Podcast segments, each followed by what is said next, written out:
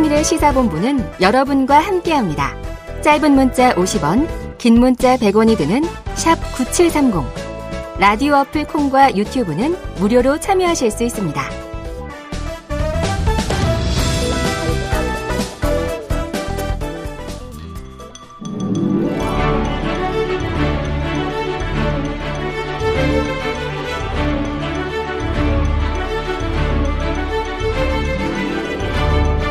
네, 기자들의 눈으로 정치권 소식을 들여다봅니다. 불사조 기자단.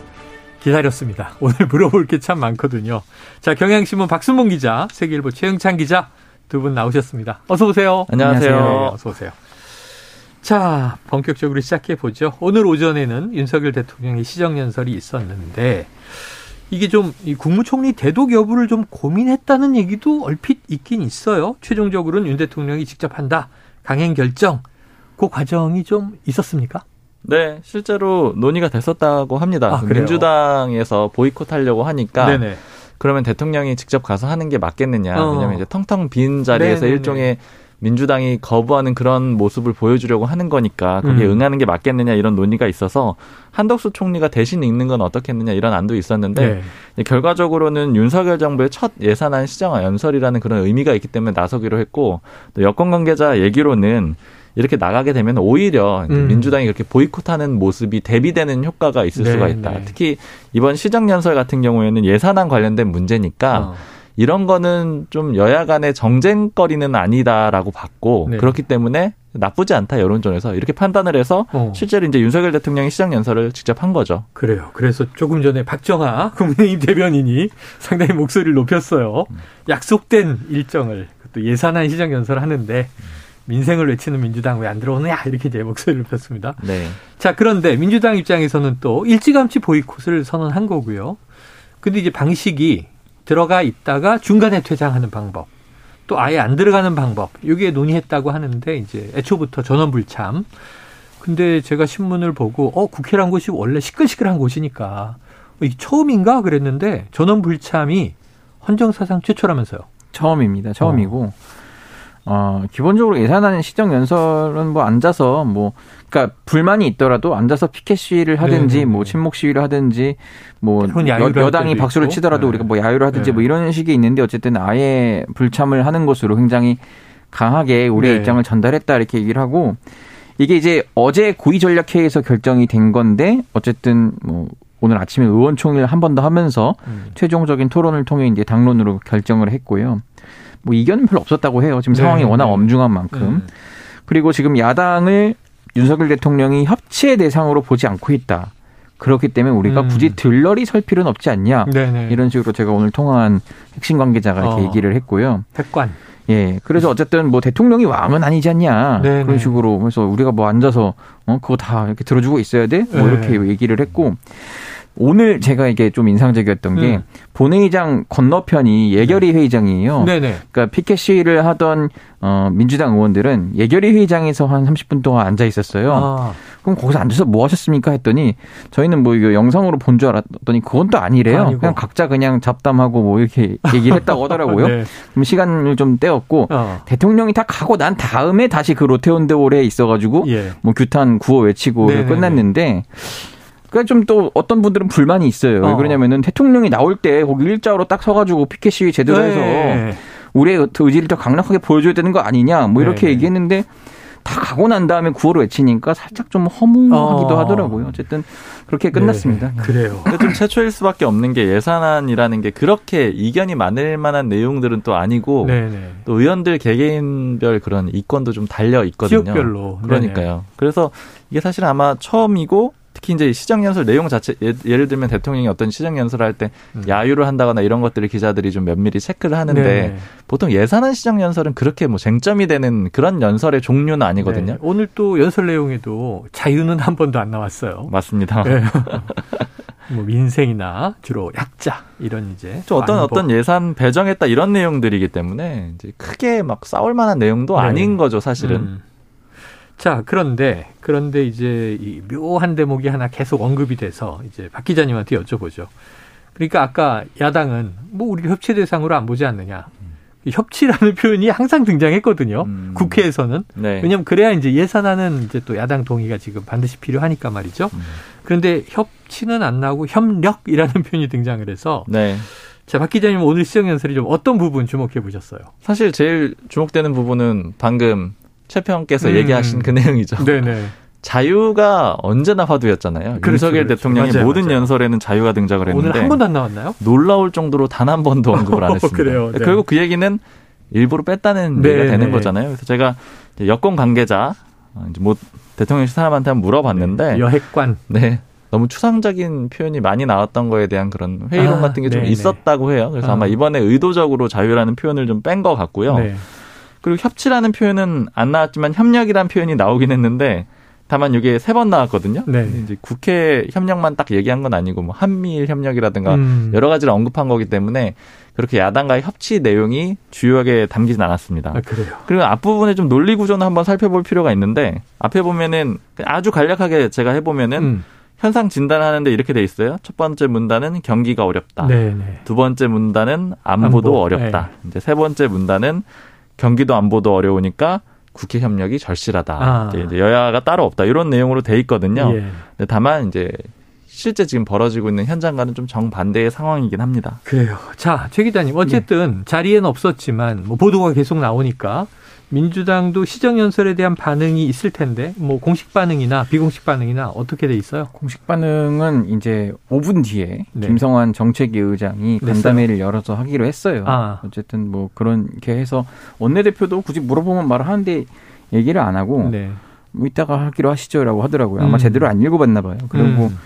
대신 그 점이 있습니다. 왜 대통령이 어? 그 이 땡땡이라고 한 국회를 왔는데 네네. 사과조차 안 하냐. 이건 연설문에 그뭐 문제가 아니다. 네네.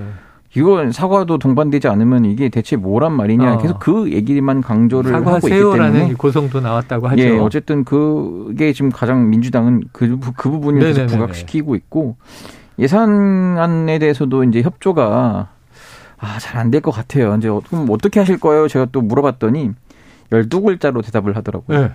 부자 감세 저지, 민생 예산 부활. 어. 계속 했던 얘기긴 예, 하죠, 예, 사실. 예. 예 산안 이미 발표했을 때부터. 그래서 아마 상임위별로 해서 다 이제 뭐 소위 말하는 법인세 뭐 네. 인하 절대 받을 수 없고 민생 예산 특히 지금 이재명 대표가 늘 강조했던 거 있지 않나요? 지역 화폐 음. 이 부분에 있어서 확실히 좀 부활시키겠다 이런 어. 점을 좀 면밀히 삭감됐다는 강조했습니다. 그 예, 예. 부분. 그래요. 알겠습니다. 자, 윤석열 정부 첫 국정감사는 뭐 어제가 공식적으로 마지막 날이었습니다. 뭐 잠정 연기되는 일도 있었지만. 자, 그런데 이 한동훈 법무부 장관과 민주당 김의겸 의원 사이에 설전 엄청난 화제가 됐는데 한 대목 듣고 와서 이야기 이어가겠습니다. 그 자리에 제보 내용에 따르면 김현장 변호사 30명 가량이 있었습니다. 그리고 윤석열 대통령도 이 자리에 이 청담동의 바에 합류를 했습니다. 다 기억나십니까? 저기서 제가 제가 노래를 부르고 동백 아가씨를 했다고요? 3시 넘어서? 자신 있는 말씀이신가요? 이렇게 이렇게 공개적으로 대한민국 법무부 장관을 모욕할 정도로 자신 있는 말씀이세요? 저는 저는 이세창 총재라는 사람하고 스쳐본 적도 없어요. 그리고 저 자리에 제가 가- 갔던 적이 없습니다. 지금 이거는 굉장히 저를 모함하시는 말씀 하실 거예요. 그렇죠? 의원님, 저는 다 걸게요. 의원님 뭐 거시겠어요? 저는 다 걸게요. 자, 첫째 구체적으로 얘기하겠습니다. 저는 법무부 장관 직 포함해가지고 제가 뭘 앞으로 어떤 주의 종직이라든가 뭐 다 걸겠습니다. 의원님 뭐 거시겠습니까? 거시는 거 좋아하시잖아요. 네. 야, 지금 뭐 한동훈 장관 상당히 좀 흥분한 음. 그런 이제 음성 어조인데 자, 김의겸 의원이 유튜브 채널 보도를 인용을 했어요. 그럼 7월 19일 밤 청담동 고급 술집에서 윤석열 대통령과 한동훈 장관이 김앤장 변호사 30명과 어울려서 술을 마셨다. 의혹은 이겁니다. 나는 다 걸 수 있다. 그러니까 이제 이거 진실이 아니란 얘기죠. 의원님은 뭘 거시겠느냐. 자, 요거 조금 이최 기자님 의혹 제기 선에서 끝난 거예요. 뭐 후속되는 좀 취재 팩트들이 있어요. 아니 저도 이게 지금 뭐 소위 말하는 모 유튜브 채널에서 네네네.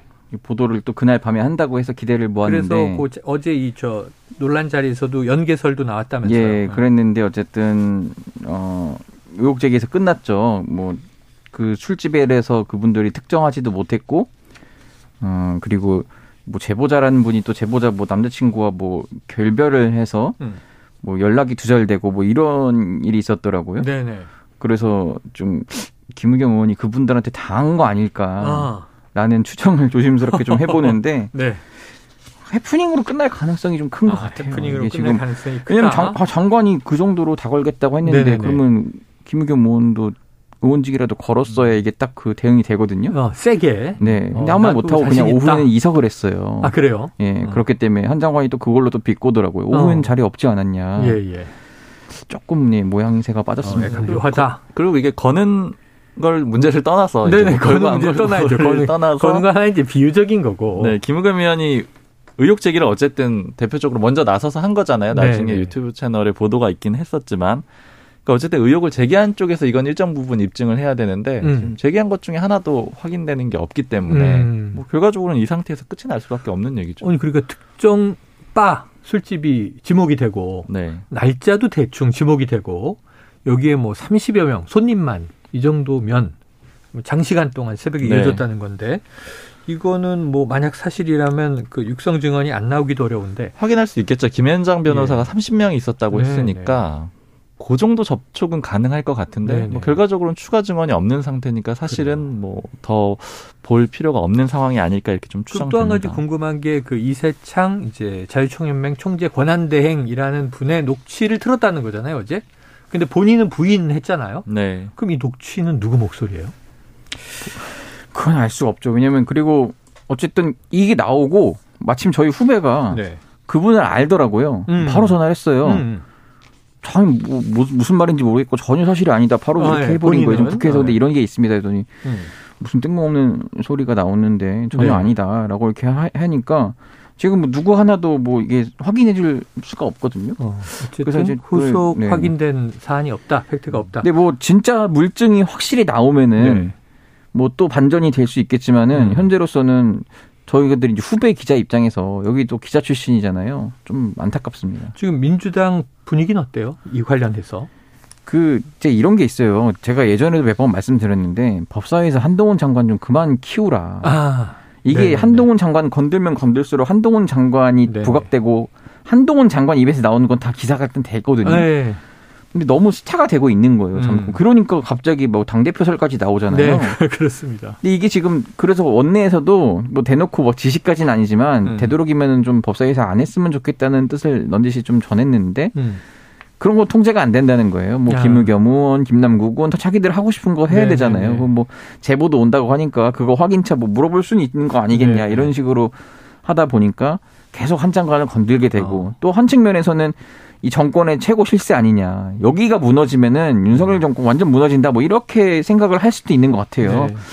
그렇지만 하면 할수록 한 장관의 인기만 좀 더 올라가는 것 아니겠냐. 그러니까 이왕 뭐 한다면 민주당 입장, 야당 입장 한다면 뭔가 일효타를 날려야 되는 거잖아요. 음. 그러니까 이제 정말 꼼짝달싹할 수 없는 뭐 명확한 팩트를 제시하든가 아니면 논리적인 우위를 가져야 되는데 던진다고 다 되는 문제가 아니니까 많이 당해서 알 텐데 김의겸 의원하고 한동훈 장관은 이렇게 뭐 톰과 제리가 되는 겁니까? 계속 많이 부딪혔죠. 김은겸 의원이 일종의 한동훈 장관 저격수로 네. 활동하는 것 같은 그런 역할로 비춰지고 있어요. 그러니까 이전에도 대북코인 송금 문제 관련해 가지고 어. 김의겸 의원이 한동훈 장관 미국 갔던 거 문제 삼은 아, 적이 있었거든요. 네네네네. 그래서 이제 논쟁이 벌어지고 했었는데 다만 요거는 그때 민주당 쪽에서 얘기를 들었던 건데 그때 이제 김의겸 의원이 좀 헛발질한 거 아니냐 이런 얘기들이 나왔었잖아요. 음. 근데 그걸 좀 김의겸 의원의 발언을 비판을 했던 이 민주당 모 인사 얘기가 있었는데 좀 음. 인상적이었던 게이 검찰이 하는 방식이랑 똑같이 오히려 우리 편한테 손해 준 거 아니냐 이런 얘기를 하더라고요. 음. 이게 무슨 얘기냐면 검찰이 보통 수사가 완결이 안 됐음에도 불구하고 네네. 즉 제가 확정이 안 됐음에도 불구하고 일부 혐의를 흘려가지고 아니면 언론에. 증언 같은 거를 음. 언론에 흘려가지고 마치 죄가 있는 것처럼 미리 여론 재판을 벌이는 그런 그림이 있는데 네. 이 김의겸 의원이 당시에 여기에 이제 여러 명의 이름을 언급을 하면서 야당 정치인 이름을 언급하면서 오히려 그 사람들한테 좀 피해가 된 게 아니냐 이런 얘기들을 네. 좀 하는 건 들었습니다. 그래요. 자, 지금 이제 한동훈 장관 뭐 스타가 됐다. 아까 어, 얘기하셨지만 이제 당 대표 출마설까지도 나왔는데 이건 조금 전에 이제 이 박정하 대변인이 조금 이르다. 그러니까 안 나올 거다가 아니라 조금 이르다. 그래서 차기가 아니면 차차기란 말인가? 뭐 이런 생각은 해볼 수 있겠습니다만, 자, 요번 당권이 중요하죠. 내년 초로 예상되는. 어제 신핵관이 등장을 했죠. 네. 계속 이제 언급해 주셨는데 윤상현 의원 당권 도전을 구체화했다고 하는데, 자, 이 장성철 소장은 이분은 최고위원이 목표다. 음. 폭로 아닌 폭로를 했습니다. 당권 구도 어떻게 되고 있어요? 계속 제가 이 일종의 틀을 만들어드린 그룹, 그 틀은 예. 계속 유지가 되고 있다라고 네. 보시면 되는데 다만 이제 윤상현 의원의 포지션은 제가 이제 말씀드린 틀은 크게 보면 이런 거죠. 반윤, 친윤, 그다음에 친윤 안철수. 내지는 법윤이고 그 외에 이제 독립 세력으로 안철수 의원 네네네네. 이렇게 세 개 그룹이 있는 건데 윤상현 의원은 기존으로 보자면 기존의 기준으로 보자면 친박계잖아요. 네. 그러나 반윤 그룹으로 가진 않고 왜냐면 음. 신핵간이라는 그런 표현을 쓰고 또 실제로 윤석열 대통령하고 관계가 괜찮은 편이라 그래요. 근데 비판은 최근에 또 세게 한 적도 있어요. 네. 그래서 여당 의원들 사이에서는 관계는 나쁘지 않다. 네. 그러니까 결국 비판도 하고 그러나 전통적인. 또 친윤은 아닌 거잖아요. 음. 윤핵관은 아니고. 그러니까 이제 법률 내에서 음. 예를 들자면 조금 그러나 기존의 윤핵관들은 싫고 또 이준석 대표 쪽도 싫고 음. 이런 사람들이 선택할 수 있는 네, 그런 네. 제3의 선택지로서의 포지션을 잡으려고 하는 걸로 아하. 보이고요.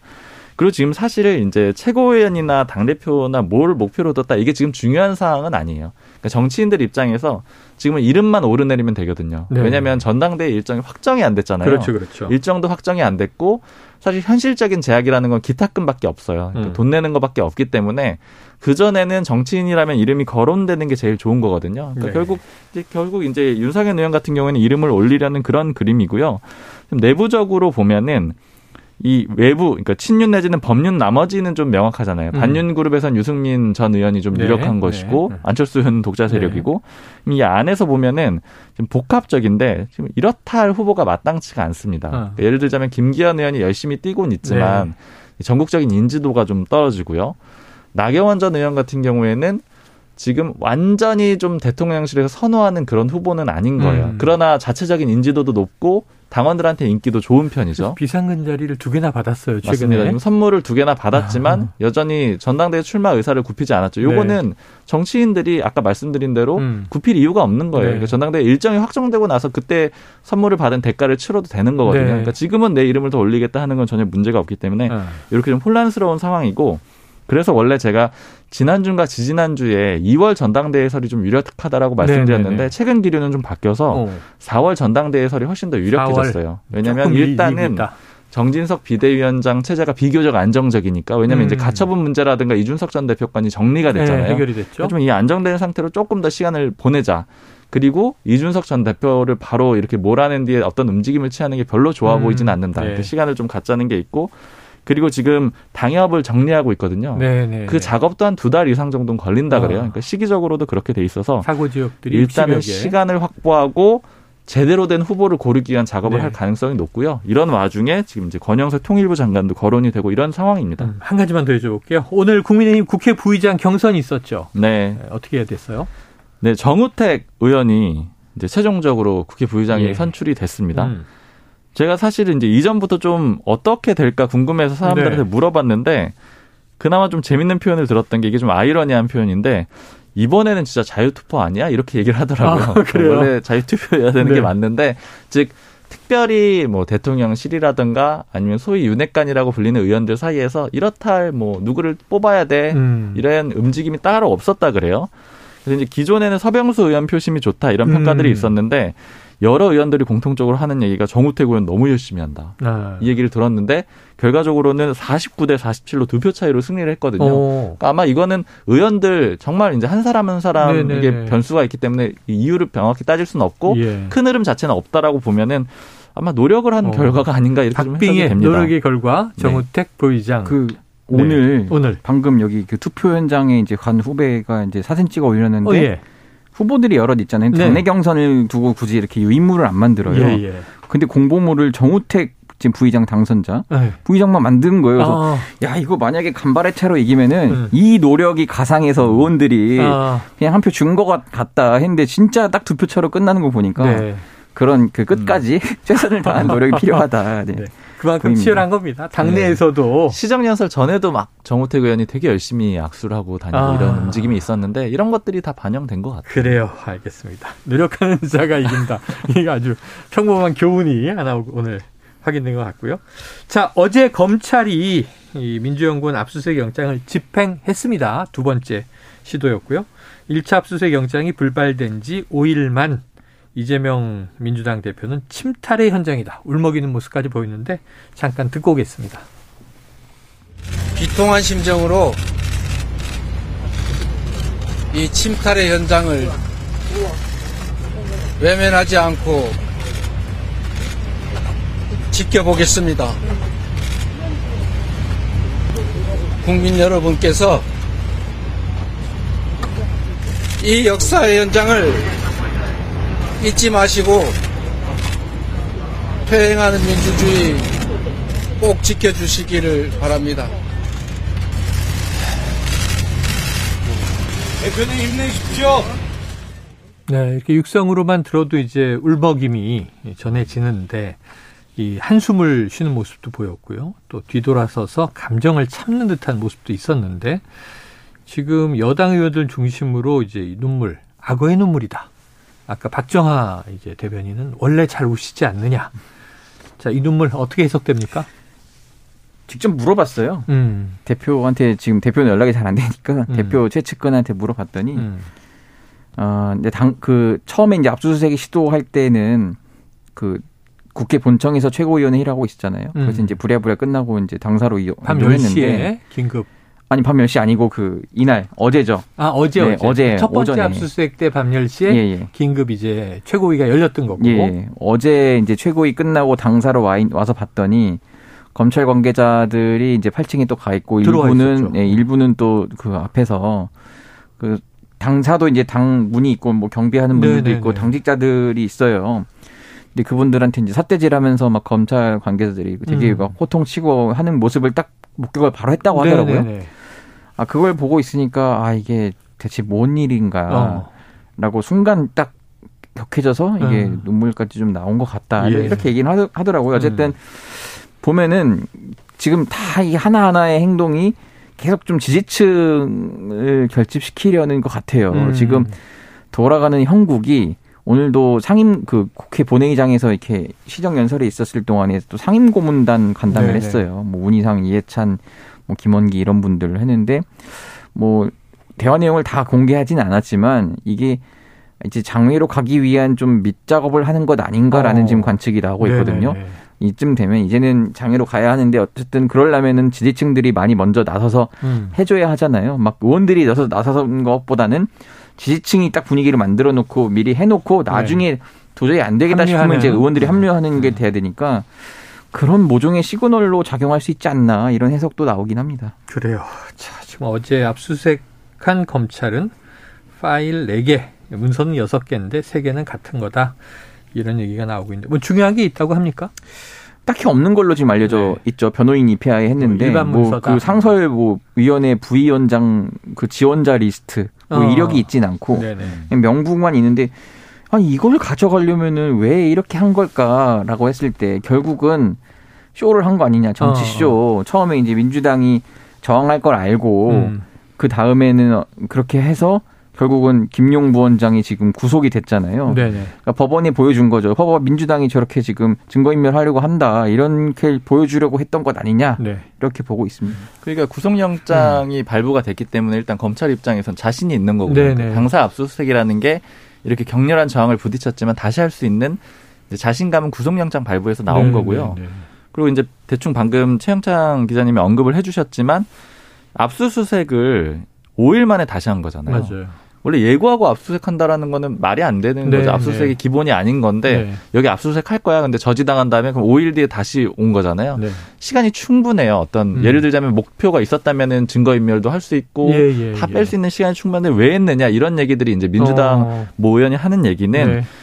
방탄 정당이라는 걸 보여주려고 그러는 거 아닌가 우리 우리를 혹시 이런 식의 표현을 쓰더라고요. 즉 법 집행을 막는 그런 모습이 오히려 여론에 부담이 될 수 있다는 그런 기류도 민주당에 있습니다. 지금 김용 비- 부원장의 이제 구속 관련해서 이어진 압수색인데 지금 또 하나가 있습니다. 또 최측근 두 명이 주로 언급되는데 정진상 정무조정실장 성남 FC 의혹으로 출국 금지가 됐다.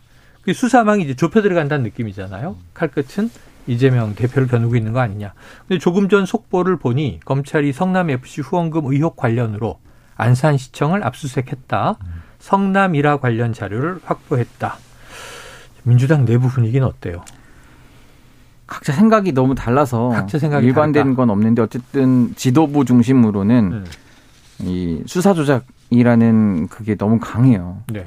그 구속영장 이제 공개되진 않고 이제 언론에 흘려지기만 네네네네. 한 걸로만 보면은 이 날짜 특정이 제대로 안 돼 있다는 거예요. 예. 그런 걸로 봐서는 이게 그 그냥 때려잡는 식으로 음. 밀고 들어오는 것 같다. 자기들이 볼 땐 이건 진짜 조작이다라는 그 믿음, 확신이 굉장히 강하고요. 대선 자금 전달이라는 예. 시나리오가 그렇기 때문에 지금 이거를 뭐 어쨌든 법적으로 지금 대응을 하려고 계속 네. 준비를 하고 있고 당 차원에서도 하고 있고 또 음. 따로 변호사 또 선임해서 이제 네, 하고 네. 있기도 하고요.